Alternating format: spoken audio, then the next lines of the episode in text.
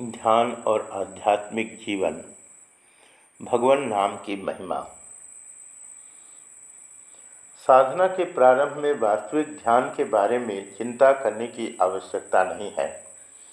जब तथा इष्ट देवता का चिंतन करो। कालांतर में जब विकसित होकर ध्यान बन जाएगा। एक पात्र से दूसरे पात्र में डाली जा रही तेल, धारावत प्रत्यय की एकतांता ध्यान कहलाता है। ध्यान द्वारा परमात्मा संसार से अधिक सत्य प्रतीत होने लगेगा और तभी वास्तविक ध्यान संभव हो सकेगा। प्रथम करणीय कार्य को पहले करो और तब अगली अवस्था अपने आप उपस्थित होगी। अपने तरीके से जब प्रारंभ करो। ओंकार के वाचिक जप के साथ अपने को लयबद्ध करने के बाद क्रमशः उपांशु जप किया जा सकता है और भारतीय ऋषियों के शब्द ब्रह्म अथवा यूनानी पाइथागोरियन दार्शनिकों के स्वर्गीय संगीत के संस्पर्श में आया जा सकता है।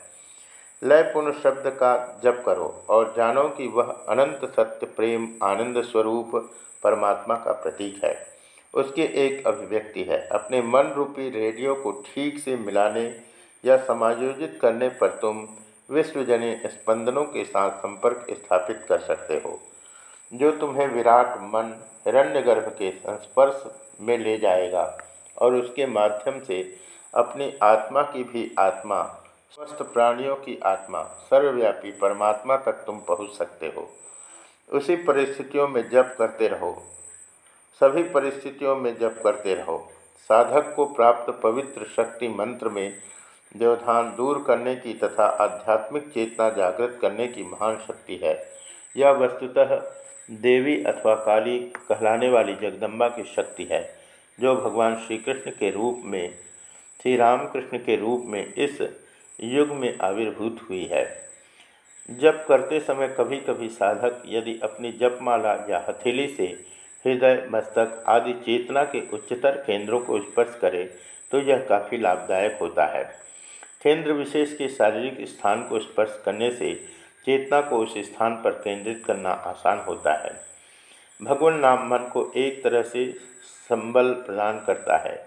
किसी कठिन समस्या के उपस्थित होने पर शांत रहकर थोड़ा आत्मनिरीक्षण करने का प्रयत्न करना चाहिए तथा हृदय के अंतस्थल से प्रभु से प्रार्थना करनी चाहिए। किसी समस्या के उपस्थित होने पर अपना संतुलन बिगड़ने क्यों देते हो? जब रूपी कड़ी को हाथों से छोड़ते ही तुम कहीं के नहीं रहते। जब कोई भी सहायता नहीं होती, तब परमात्मा ही एकमात्र सहायक होते हैं। और परमात्मा का अर्थ है, हम में विद्यमान आत्मा की भी परम आत्मा, जप।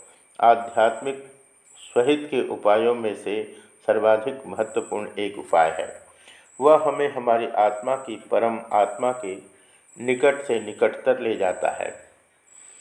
हमारी अवस्था में वस्तुतः जप ही एकमात्र कार्य है जो हम कर सकते हैं। हम उसे कभी कभी भद्रता के तौर पर ध्यान की संज्ञा दे देते हैं। नैतिक आचरण कर्तव्य पालन जप प्रार्थना शास्त्रों का अध्ययन और मनन के यथासंभव अभ्यास द्वारा पहले अपने को सक्षम बनाए बिना किसी भी प्रकार के, उच्च स्तरीय ध्यान को करने का प्रश्न ही नहीं हो सकता।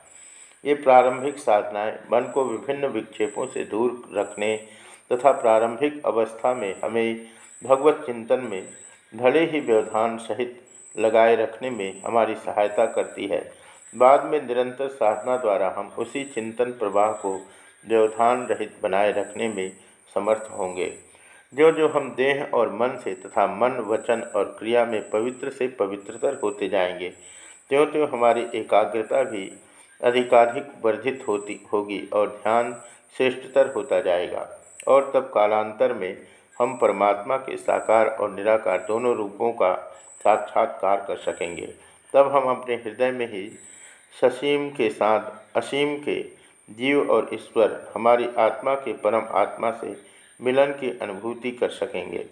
इस तरह ध्यान के लक्ष्य उच्चतम अतिचेतना अवस्था की प्राप्ति होती है।